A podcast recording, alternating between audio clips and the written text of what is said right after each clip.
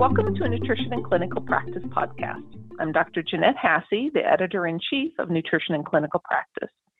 The theme for the April 2019 issue of NCP is Challenges of Home Parenteral and Enteral Nutrition. So, one of the complications many of us do not even consider or plan for is how to manage home parenteral and enteral nutrition during disasters. Joining me today to address the topic are two of the authors from the paper entitled Home Parenteral and Enteral Nutrition During Natural Disasters A Guide for Clinicians and Consumers, which is published in the April 2019 issue of NCP. The first author is Dr. Carol Ireton Jones. She's a registered dietitian. She works with NutriShare Incorporated and is also in private practice with her company, Good Nutrition for Good Living in Dallas, Texas. One of her co-authors is Dr. Reed Nishikawa, a PharmD and Director of Clinical Services and Research for NutriShare Inc. in Elk Grove, California, and he's joining me today as well. So before we start our discussion, thank you for joining us. And I'd like to ask Dr. Carol Ireton Jones and Dr. Reed Nishikawa if they have any disclosures on this topic to share. Uh, this is Carol, and my only disclosure is that I work with NutriShare Inc., which is a home infusion provider. That would be my um, uh, disclosure is that I, I am the coordinator clinical service director research for NutriShare um, in Elk Grove here in California. So, Reed and, Carol, I'm really excited to have you guys here because between the two of you, we have a lot of experience in dealing with the topic today. And you discussed this thoroughly in the paper, but if you could, for our listeners, give us some tips that are going to help our home parenteral and enteral nutrition customers or our consumers to be prepared for disasters. I mean, sometimes we know that there are warnings for disasters like hurricanes or blizzards, and sometimes there's no warning, such as when a tornado comes through. So if you can kind of walk us through some basic disaster plans and specifically address some supplies, you know, what's essential for enteral versus parenteral consumers. And then if you know a storm or disaster is impending, is there anything additional you should do at that time? Well, thank you, Jeanette. Um, as we were talking about this, as we prepared to write the paper, um, a couple of things come to mind. Um, the most important thing that I would tell anyone, and I'm going to say this to you also, Jeanette, even though you're not a home parenteral or enteral nutrition consumer, everyone needs a disaster plan and um, a plan of what will happen if you have bad weather. So, for our consumers, I think the biggest thing is to start now and make a plan. And as you begin to make this plan, what Reed and I both agreed on is assume you will lose power because that tends to be the biggest challenge for everyone. You will lose power and then remember that you were going to get online and look at what the emergency plan or emergency suggestions were for you. Well, when you don't have uh, power, you don't have your computer, and so you can't do that. So I think the first thing that we would say is to start now and make plan and in that plan assume that you will lose power the first thing then as you're starting to make a plan is what are your key supplies that you will need these are actually listed i think in the um, in the paper but uh, key supplies will be especially for parenteral nutrition patients, you will need an ice chest and some frozen ice packs. For enteral consumers in particular, uh, fresh water, but that's and safe water, but that's also true for our parenteral patients as well. Another thing um, that is important is to keep batteries. Keep your backup battery charged and have adequate batteries available, whether it's enteral or parenteral nutrition. And regarding that ice chest and those ice packs, you can get them today. Batteries as well. Keep the batteries and rotate these because um, if you have them today, you won't have to worry about going out and getting them when suddenly it's the season or it's an emergency. Reed would you like to expand on that?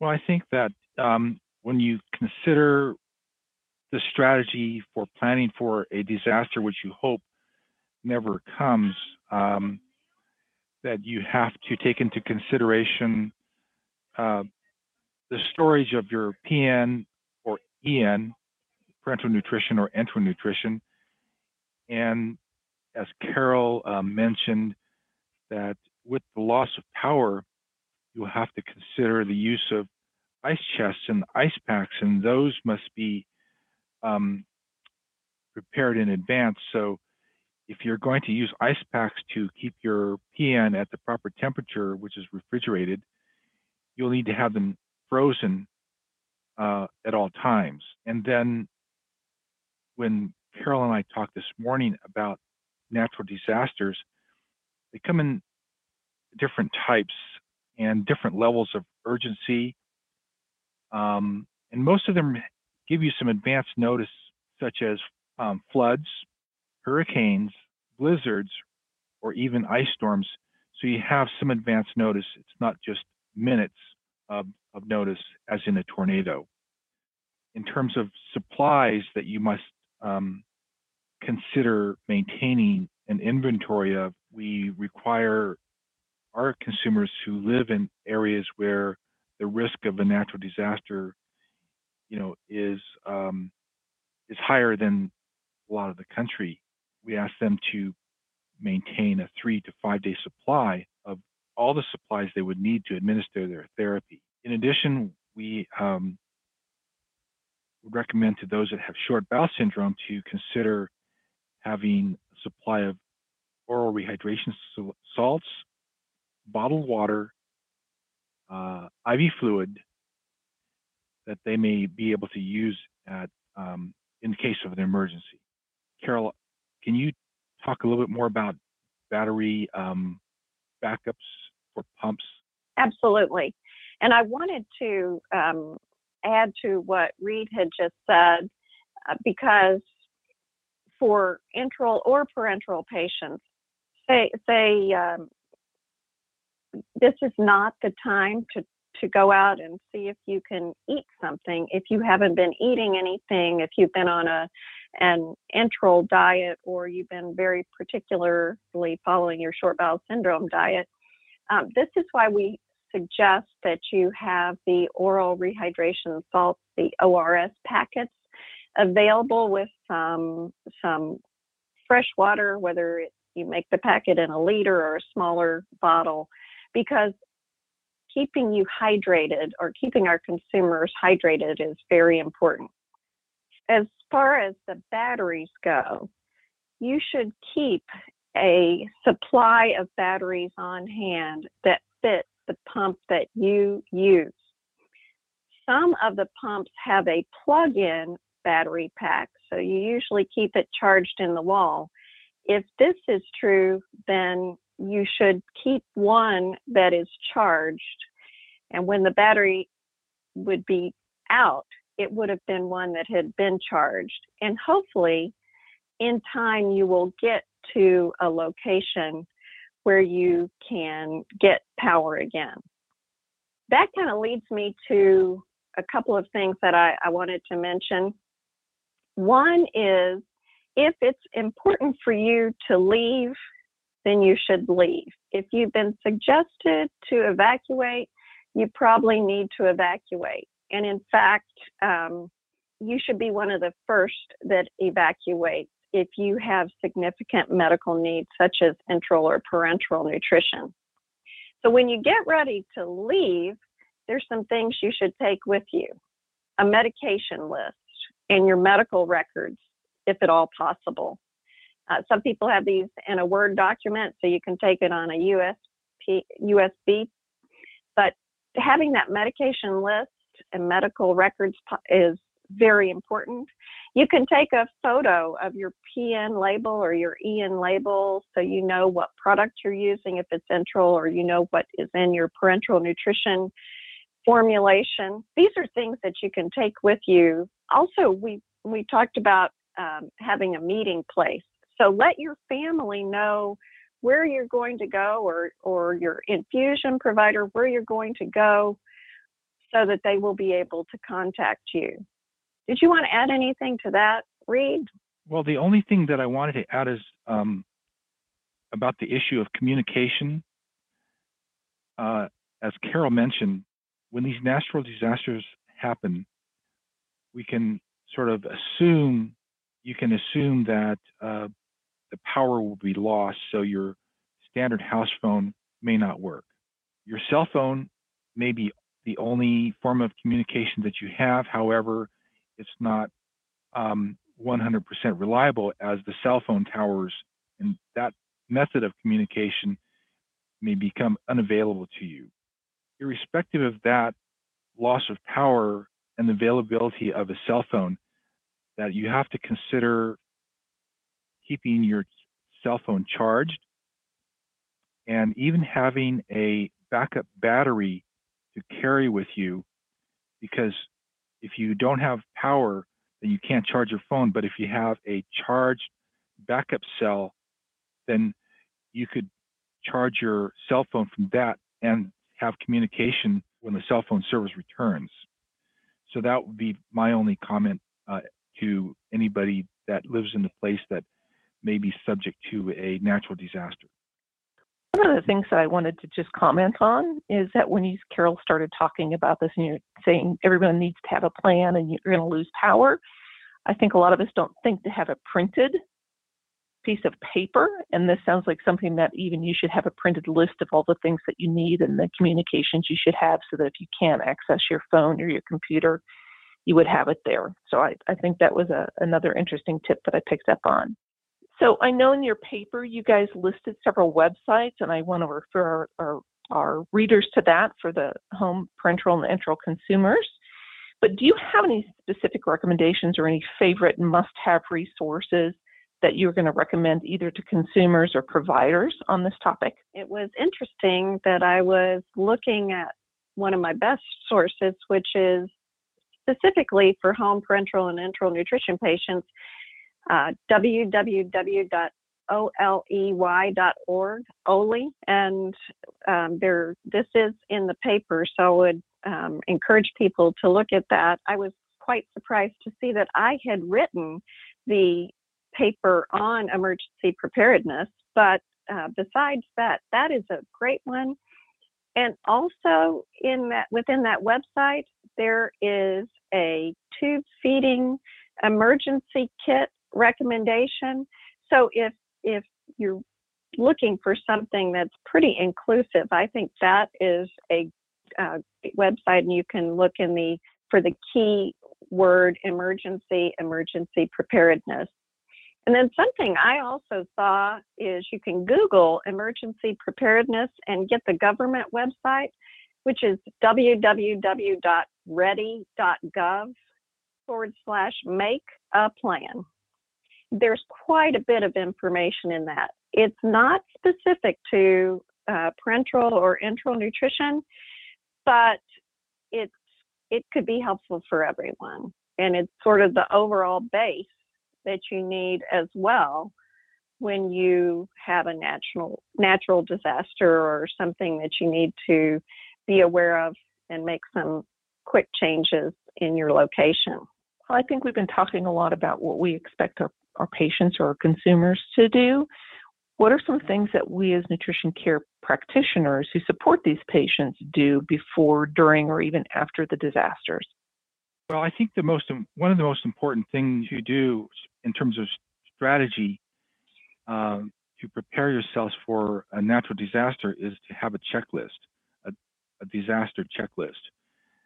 And the disaster checklist should be customizable for each um, each patient, whether they're on PN or whether they're on EN. Each individual consumer must go through their this um, disaster checklist and make sure in advance of any um, natural disaster that everything that they're supposed to do they've done because in the in the moment of a crisis it's easy to forget something that is essential that would allow you to be safe I agree with that. And I also think as as professionals, whether it's with the infusion provider, the DME company, or the team that you work with at the hospital, we need to ask our, our consumers, do you have a, a disaster plan? And then, second of all, well, let's go over it so you know that you've covered everything. Maybe you've forgotten the most important thing. One thing we haven't mentioned on our discussion today was hand sanitizer.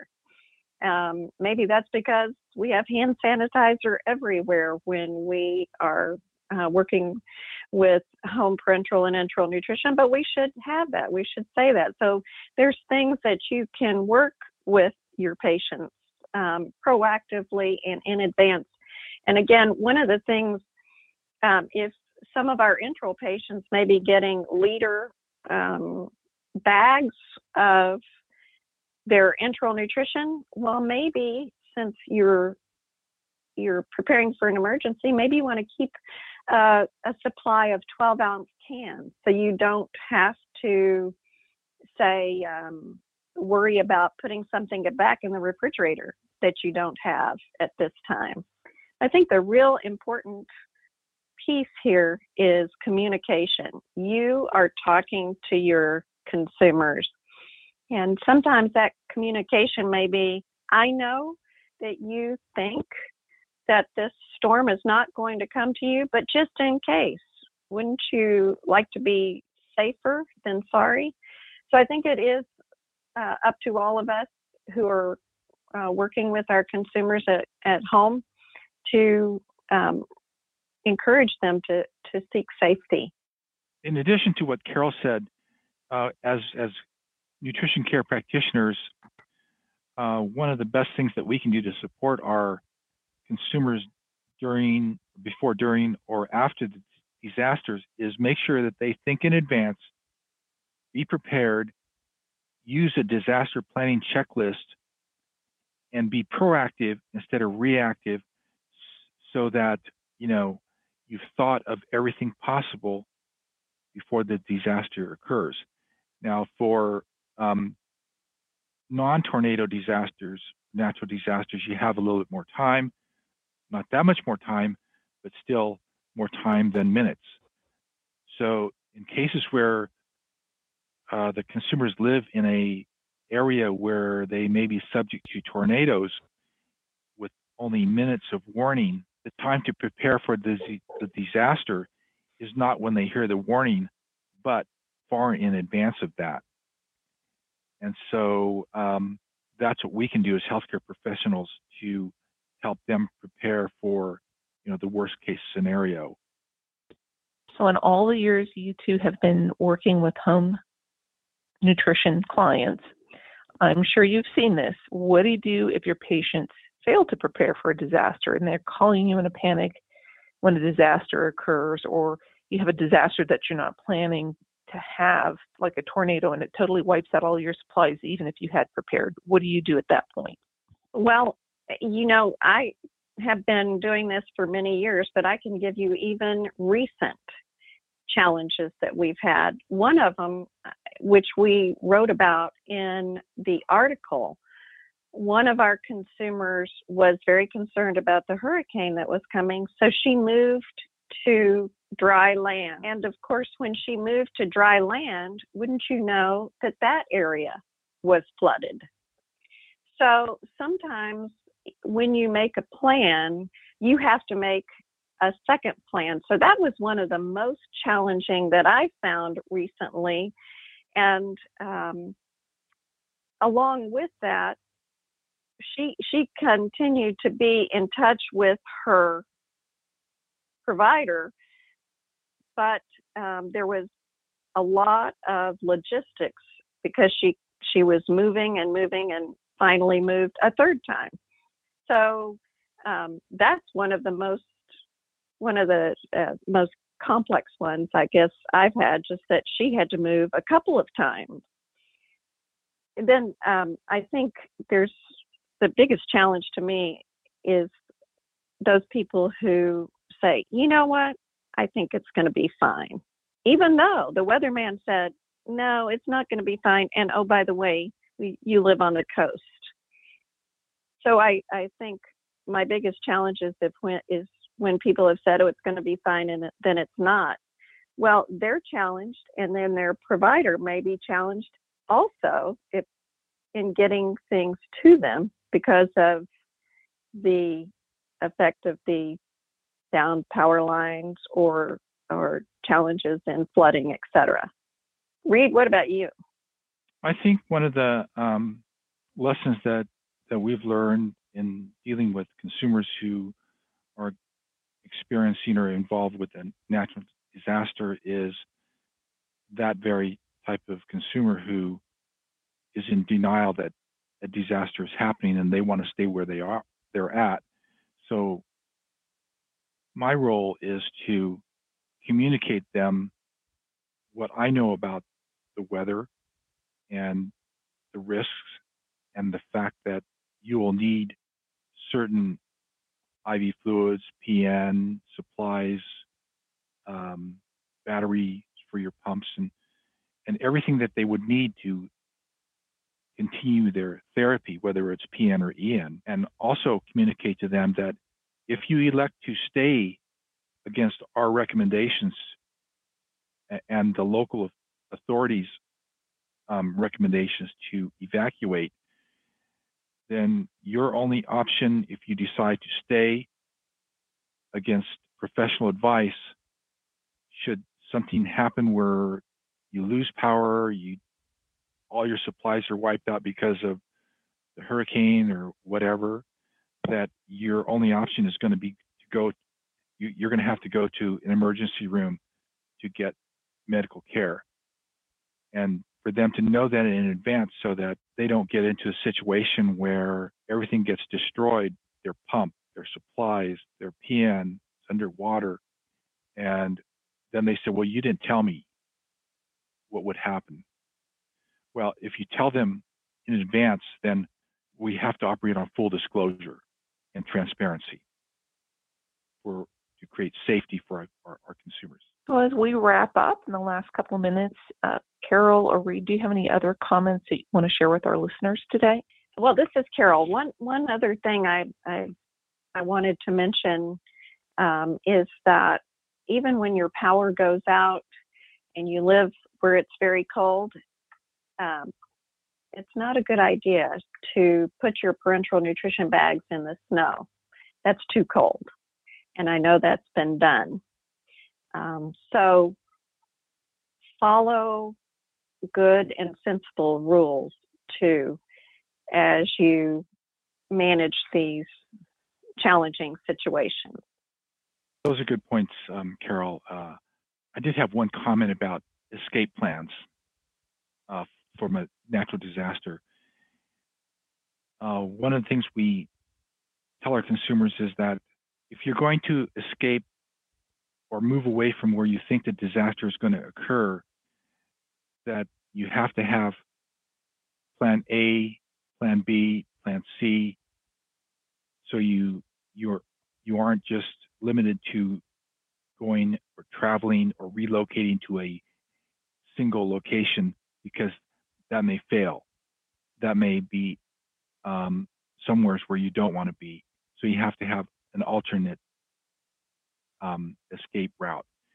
And when you decide that you're going to escape the area where there's the where the natural disaster is happening, that you should escape early, because if you wait until the very end or too late, then everybody else is traveling in their car at the same time, and you may be stuck in a major traffic jam right in the middle of the natural disaster, which is exactly where you do not want to be.